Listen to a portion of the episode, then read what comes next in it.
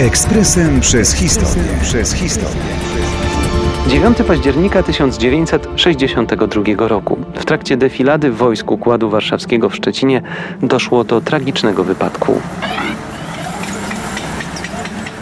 Przez długie lata sprawę tę starano się ze wszelkich sił tuszować. Mimo skali tragedii w dużym stopniu się to udało, a wiedza o tym wydarzeniu pozostaje niewielka. Defilady w wojsku Układu Warszawskiego zawsze były przynajmniej w zamierzeniu pokazem siły bojowej tychże oraz precyzji w organizacji przejazdu pojazdów wojskowych i przemarszu żołnierzy.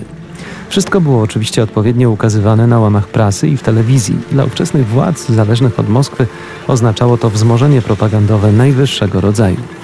Często na trasę przejazdu spędzano pracowników okolicznych fabryk, często na trasy przejazdu spędzano pracowników okolicznych fabryk bądź uczniów z pobliskich szkół. Wszystko po to, by zapewnić jak największy wiwatujący tłum, pozdrawiający naszych wspaniałych sojuszników i oczywiście wojsko. W Szczecinie 9 października 1962 roku ten zwyczaj przyniósł straszne żniwo. Ostatni z jadących czołgów z powodu błędu kierowcy i tego, że tłum zanadto zbliżył się do przejeżdżających maszyn, wjechał w grupkę dzieci. Siedmioro z nich poniosło śmierć na miejscu, wiele zostało ciężko rannych. Winny był i żołnierz kierujący czołgiem, i służby porządkowe, które w ogóle nie dopilnowały kwestii bezpieczeństwa. Świadków zdarzenia było kilkuset, ale zostali zmuszeni przez służby do milczenia, ponieważ uznano, że każda wypowiedź na ten temat będzie traktowana jak złamanie tajemnicy wojskowej. Tylko w głosie szczecińskim pojawiła się zdawkowa notka, która szybko poszła w zapomnienie.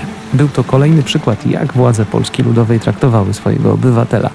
Propaganda okazywała się ważniejsza od życia kilkuletnich dzieci. Ekspresem przez historię. Przez historię.